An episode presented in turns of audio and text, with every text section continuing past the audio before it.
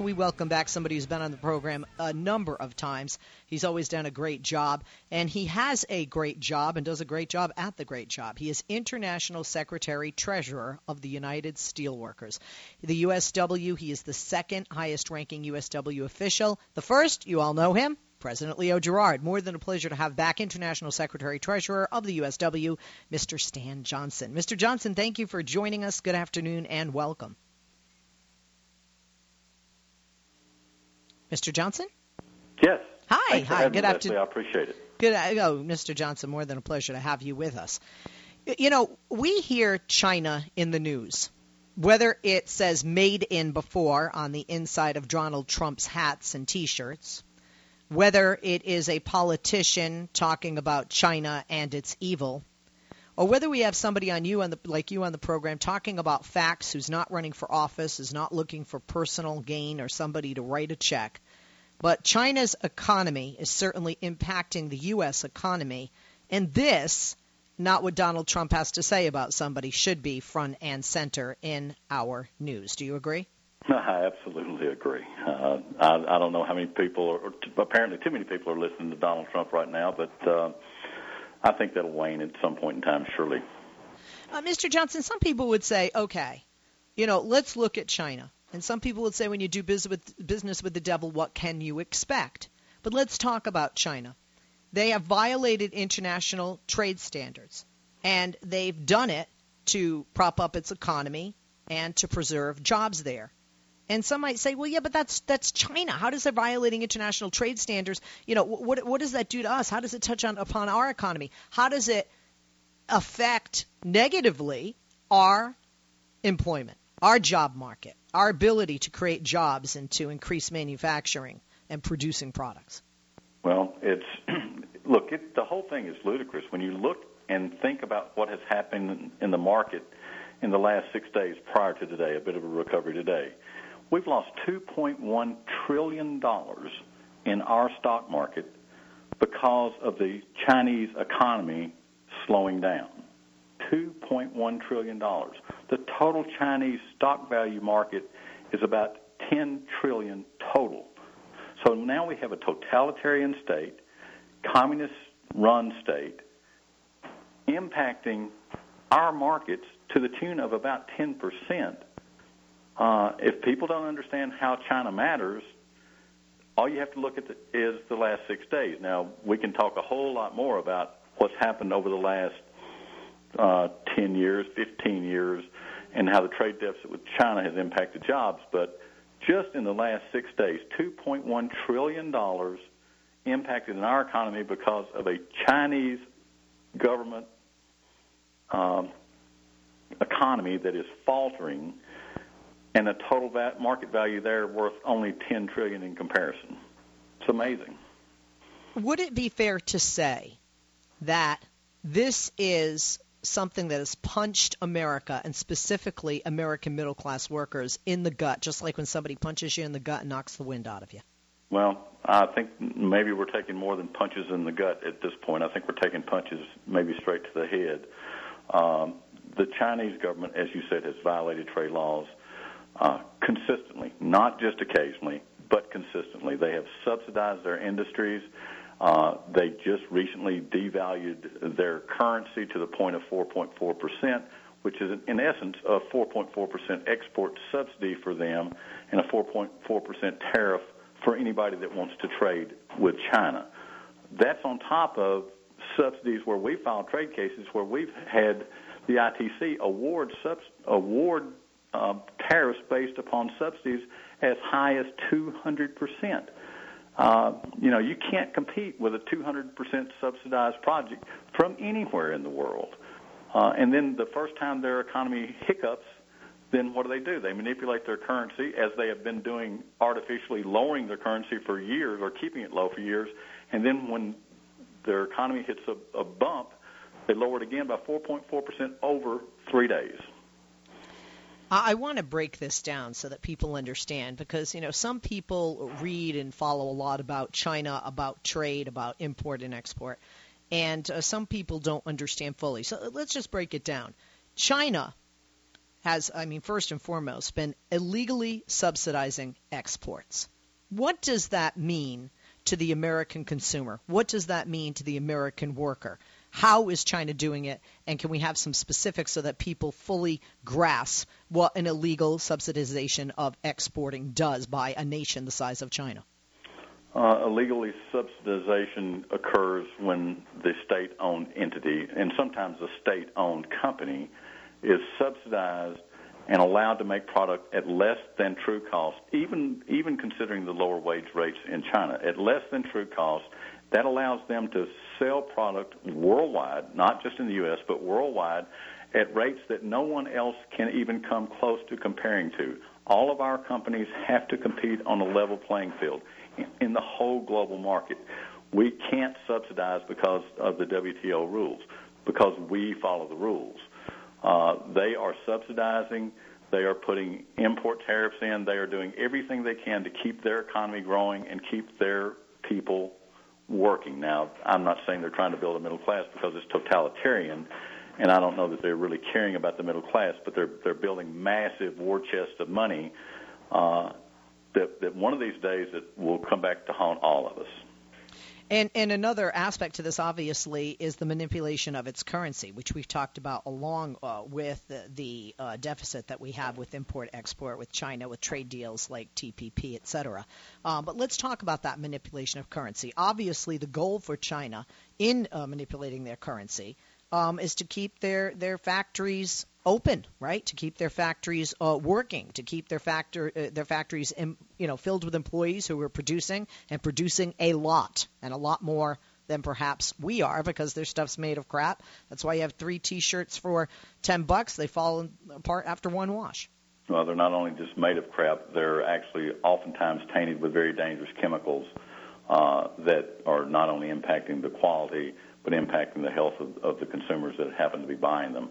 But, yes, they are lowering the value of their currency to keep their economy humming. And their economy, by the way, is faltering to a degree, but it's still growing at 7%, which happens to be about twice the rate of growth in the U.S. So it's not like they're flat on their face. It is that they are reacting very quickly because they're an export-based economy. When they build these factories, they're not building these factories for consumption within the country. They have about 300 million so-called middle-class people in China. That's all. And that 300 million so-called middle-class people in China are not consuming all, even a substantial portion of the goods that are being produced in China.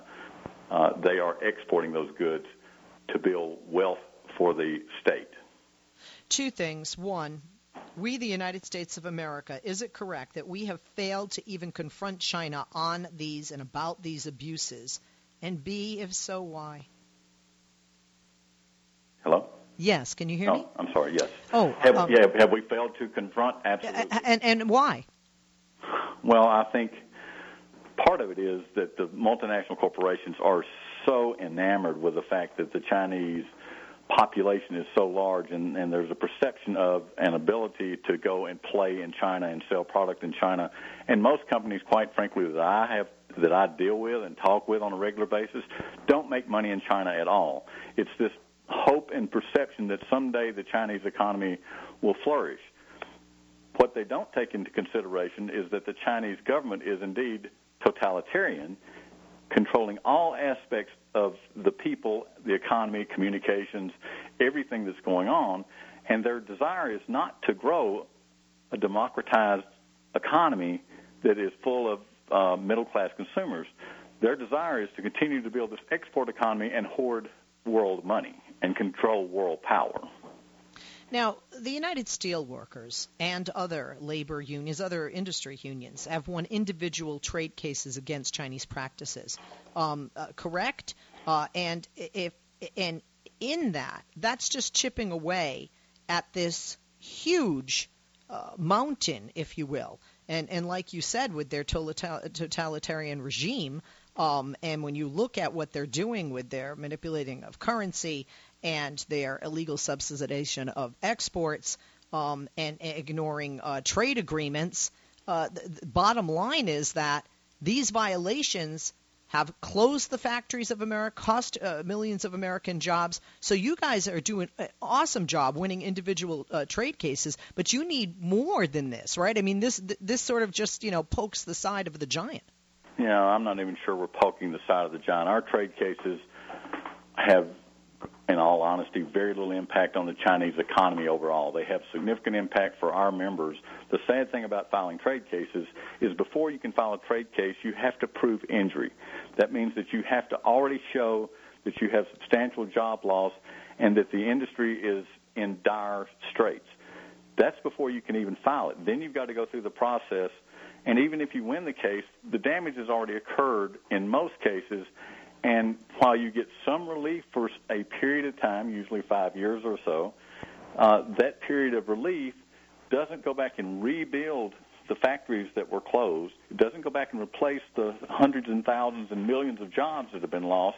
It simply says you can't do this again for a set period of time.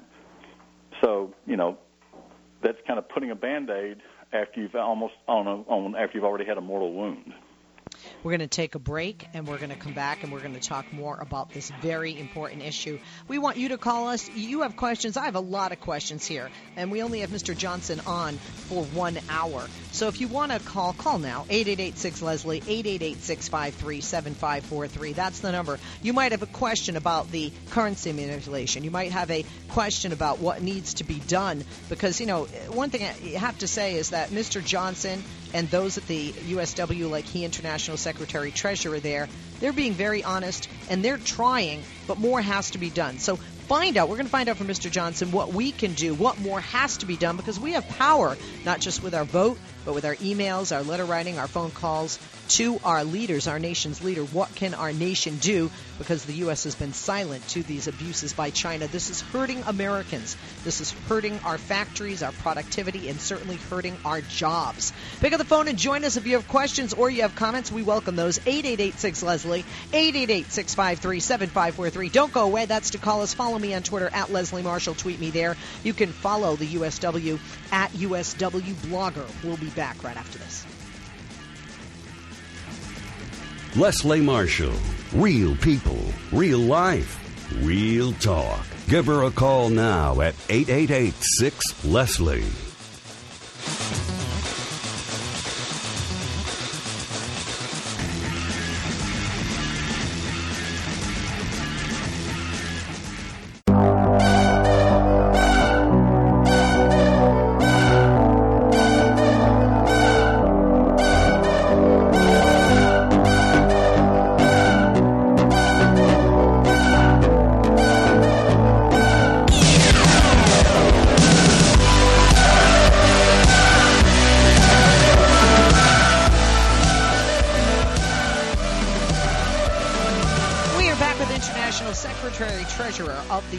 Steelworkers, the USW, Mr. Stan Johnson, and Mr. Johnson and I were talking about China, their economy, and its impact on the United States.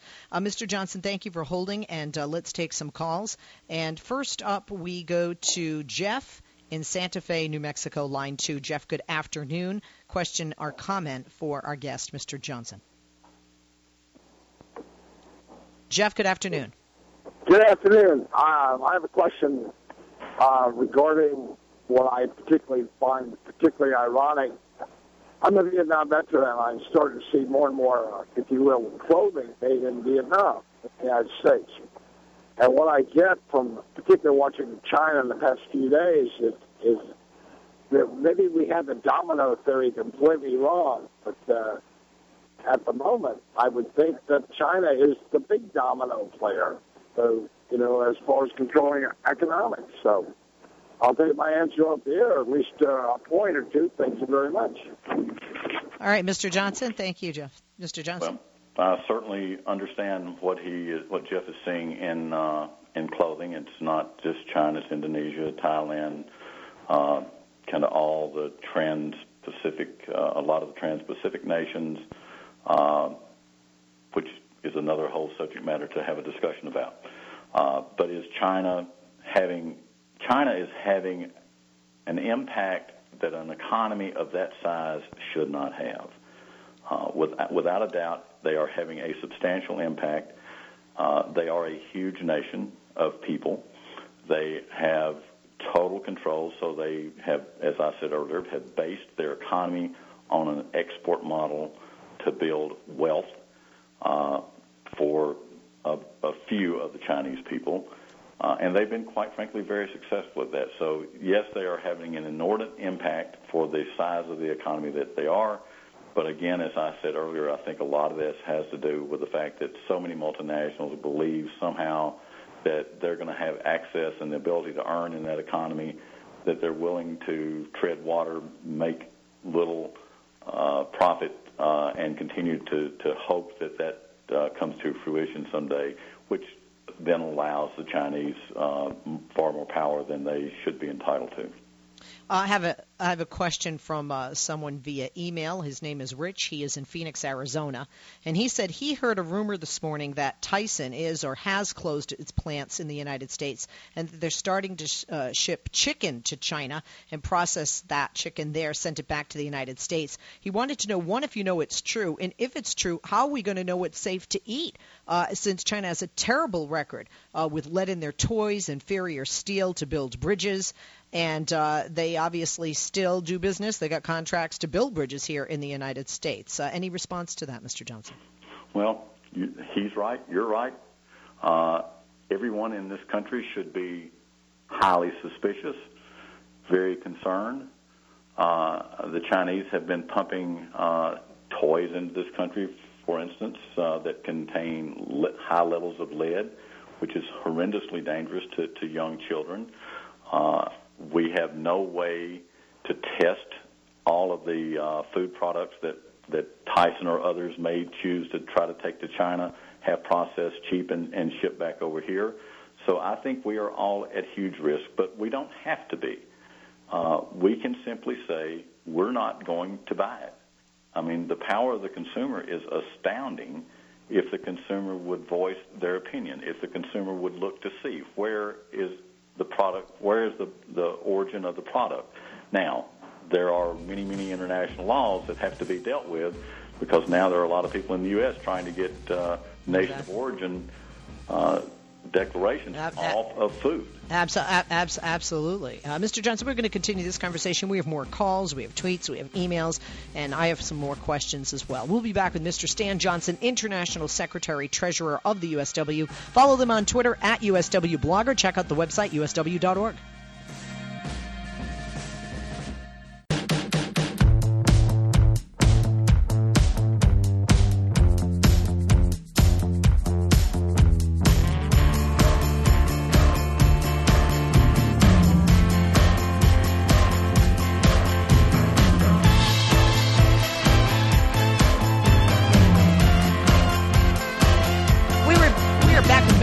Johnson, International Secretary, Treasurer of the USW on this Wednesday. Mr. Johnson, thank you for holding. Welcome back. I got a list of stuff to chat with you about, ask you about. We do have some people patiently holding to ask their questions as well.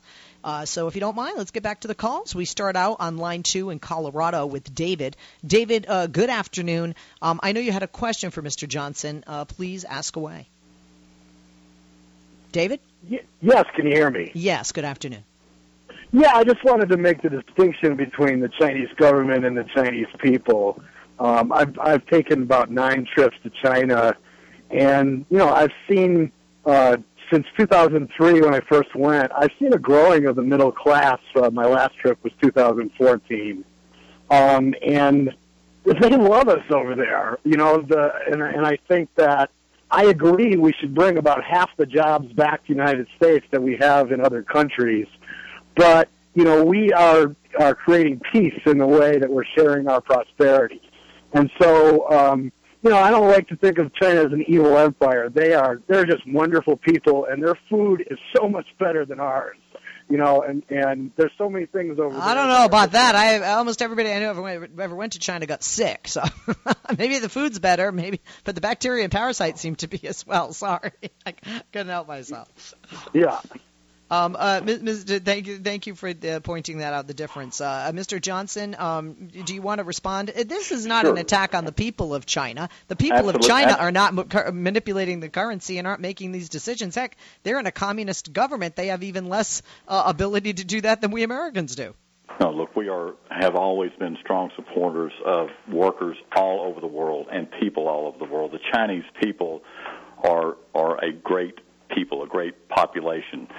They are hardworking. They're industrious. They're certainly intelligent and capable of, you know, building an economy and building a consumer economy. But they've got to be given the opportunity to do so. They've got to have the constraints that have been put on by the government taken off, so the government's not selecting and electing who prospers and who doesn't. Let the natural world of ingenuity and willingness to work and those kind of things create the level of prosperity that we have built in this country. So absolutely, I agree wholeheartedly. The Chinese people are not at fault. There is a definite distinction between the communist-controlled Chinese government and the Chinese people. Let's go to line 3 in Massachusetts with Manny. Manny, good afternoon. Thank you for joining us. Question or comment for Mr. Johnson? Yeah, I got a few questions. I was wondering, how much is this has to do with our trade deal itself, or is it just the lack of enforcement?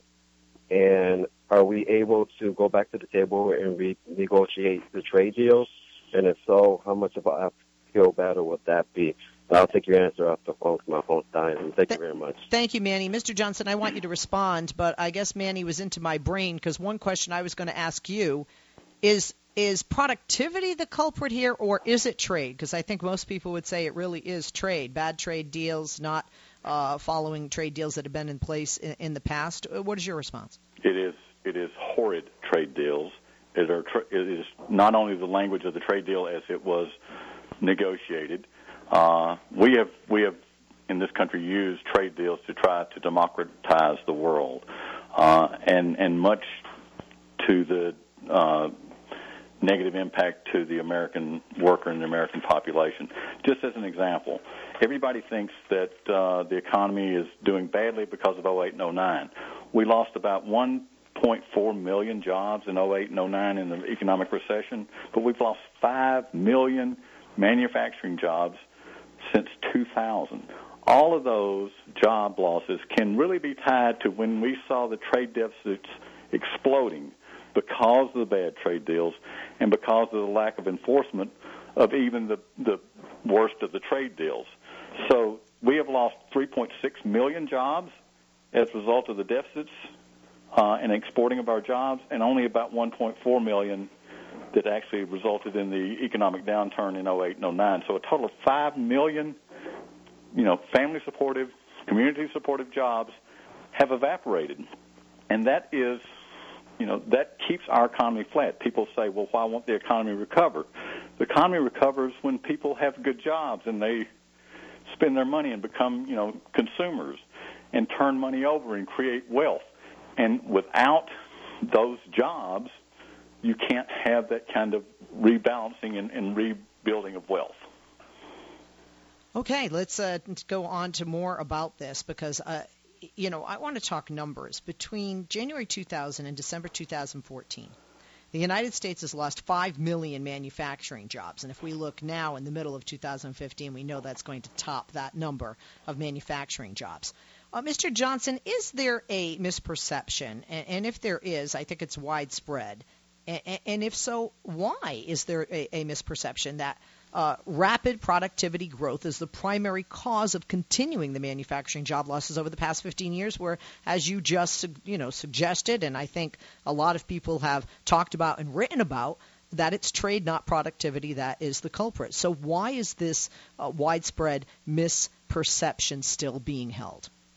I think the widespread misperception is still being held because people want to use excuses rather than state the facts. And the facts are, as you said, we've lost 5 million manufacturing jobs. And if you look at when the trade deals started occurring and when the impact of those trade deals, when China went into, we did PNTR with China, and we've done this expansive run of trade deals from NAFTA forward, you can see the trade trade deficit rising, and as you see the trade deficit rising, there are charts out there that you can track the trade deficit and you can track the job loss with it, and they run in direct correlation. So it's not about productivity. We are the most productive nation of workers in the world. We have been for decades, and we still are today. I want to ask also about timeline, because I think that is significant. When we look at the reports that show the manufacturing job losses that we've had over the past, decade plus 5 years, that job losses can be traced to growing trade deficits in manufacturing products, and that's prior to the Great Recession, and then the massive output collapse during the Great Recession. Well, we're past that now, and it would seem like we're still locked in that cycle that took place prior to and during that Great Recession. Why is that, and what do we need to have done to get out of this cycle? Because it's negatively affecting American jobs, certainly, American products, and obviously the bottom line then, that equals a negative for our American economy and quite frankly, worldwide economy and goods.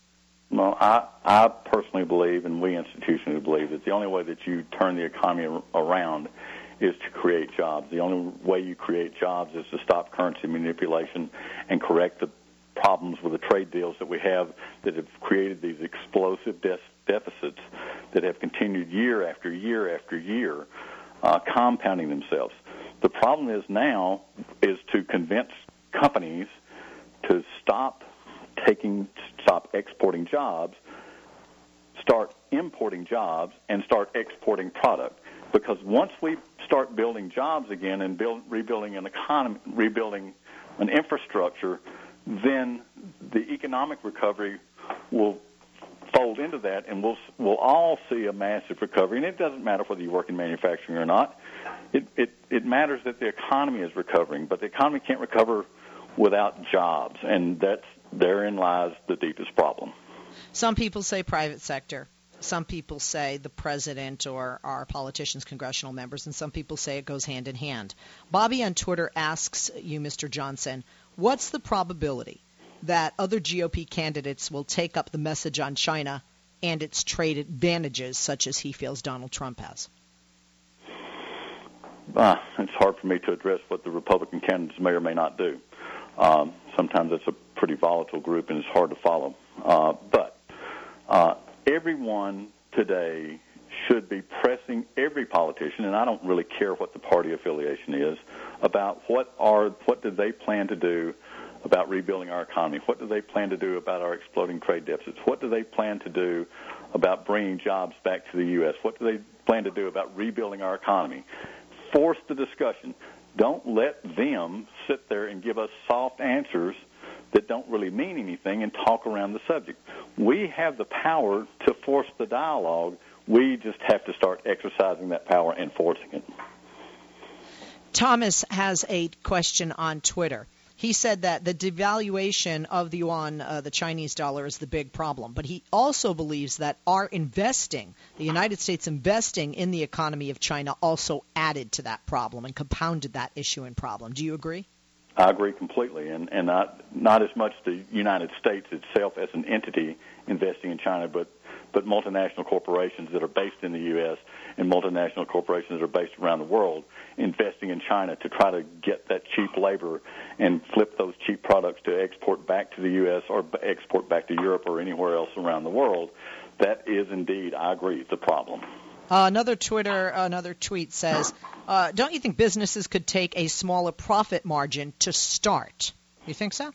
You know, I don't know that they would have to take a smaller profit margin. I am optimistic. I believe in the American people, and I believe the American people, if they were given a choice, would choose to pay a little bit more for a higher quality product that supports their country, that supports their community, that supports their neighbors, that supports their friends, and supports our future generations. So I'm not even sure they'd have to take less profit. And for another tweet, this is of Belial. He said that TPP misses the mark. It's not needed. It's not wanted. And it's a means to further loot people who work for a living. Agree? I totally. I don't know what else to say except ditto. I agree. Okay. And another one, MJ says, you know what? People out there, these corporations are not taking responsibility for what's happening to our country. They don't mind taking our money. Neither does China. Look, no one minds taking our money. No one minds taking our jobs. No one minds, profiting from us. We are the ones that can fix this. We are the ones, if everybody went to the big box retailer, and I won't use their name because I don't want to grace them with using their name on your show. But if everyone went to the big box retailer tomorrow and said, I will not come back here unless I can buy U.S.-made product. If millions of people would do that tomorrow, guess what? That big box retailer would change, and they would start looking for product in the U.S., and things would change. Same thing with grocery stores. If people went in and said, if you can't tell me that this was produced, made in the U.S., whether it be chicken or fish or carrots or peas, then I'm not going to buy it. Guess what? They will find domestic sources for those things. We might go through a bump or two in the road till the domestic sources are grown back, but they'll grow back, and then we'll have a safe supply of product and a safe supply of food.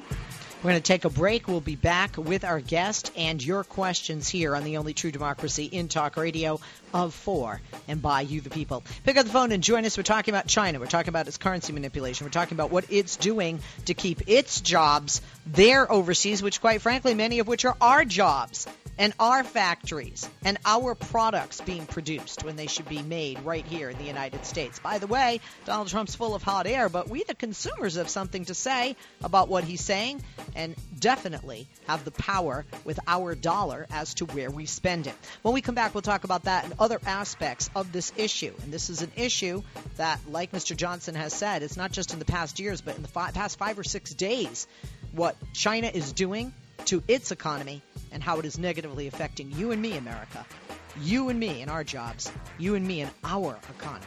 And we can't just turn a blind eye to this, and we shouldn't any longer. I'm Leslie Marshall, back with Mr. Stan Johnson, second in command at the USW. Follow them on Twitter at USWblogger, and check them out on their website, usw.org. Back after this. Leslie Marshall, the simple truth in a complicated world. Give her a call now at 888-6-LESLIE.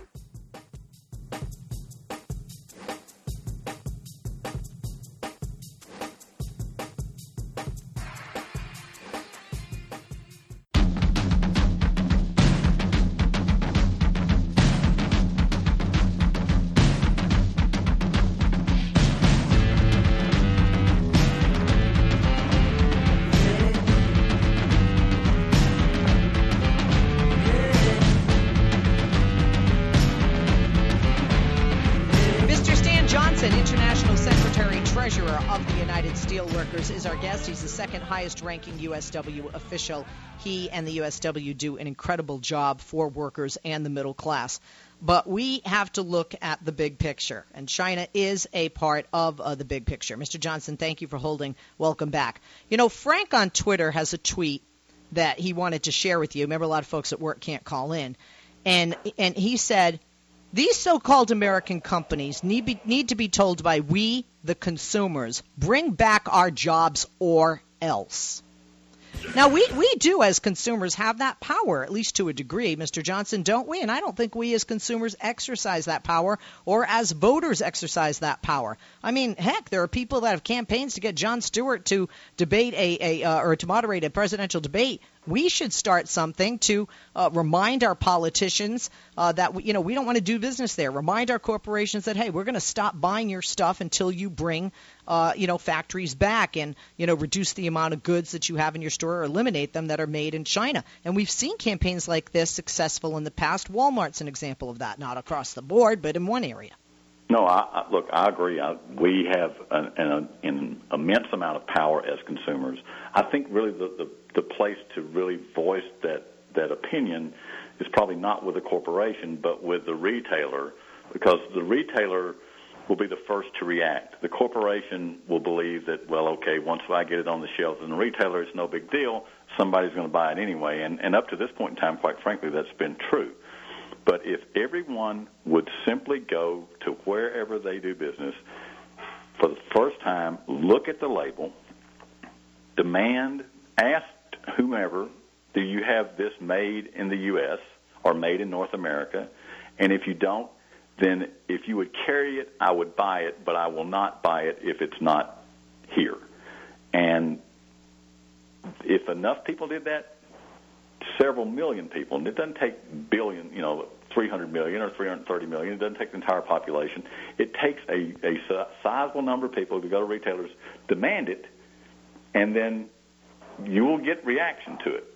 If you don't buy there and you say, I'm just not going to buy it, and don't buy it, you got to not buy it, walk out, then they'll react, and they'll react quickly, and then they'll force the corporations to back to in-source jobs again. I want to talk about also the effects of the growing trade deficits on manufacturing employment, because once again, this is trade. In addition to consumerism, what else can be done to change and offset that deficit to be at least on an equal playing field with the amount we're exporting, as opposed to having so many more imports than we do exports with regard to products we manufacture? Well, the only way to do that is to bring the jobs back that we've shipped overseas. There are so many products now that it's hard to find made in the USA products. It's sad. It's really frustrating. But the thing about it is almost everybody knows somebody that's lost their job because of unfair trade or currency manipulation. But a lot of people just don't know it, and the jobs might have been lost too because of who knows, they stole the technology or industrial espionage or whatever else that China does. And they do all of those things and then some. But the fact of the matter, everybody knows someone. They just may not know that that was the cause. I think we have to continue, and thank you for doing your show, because your show allows a forum in which people can voice that and other people can hear it and we can pass it along. And before long, more and more and more people are going to get on this bandwagon, and we are going to start affecting change. And most definitely that we are affecting change. And, this is something, Mr. Johnson, politicians left or right should be really screaming this from the mountaintops. Left and right, America is angry about jobs that have been sent overseas and haven't been brought back. Left and right, they're angry about the disparity in wages, the income inequality.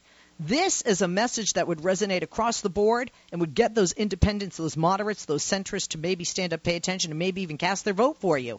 Why are people not talking about this more? Because seriously, if somebody stood up and said, we need to bring jobs back to America, but then put forth a policy, Americans would pay attention. Voters would pay attention. Quickly. Absolutely, they would. And the problem with the American political system is polluted with money, and it's polluted with corporate money. It's polluted with multi-billionaires' money. It's the who's willing to pay the highest dollar to get someone else elected. That's another thing that we have allowed as citizens.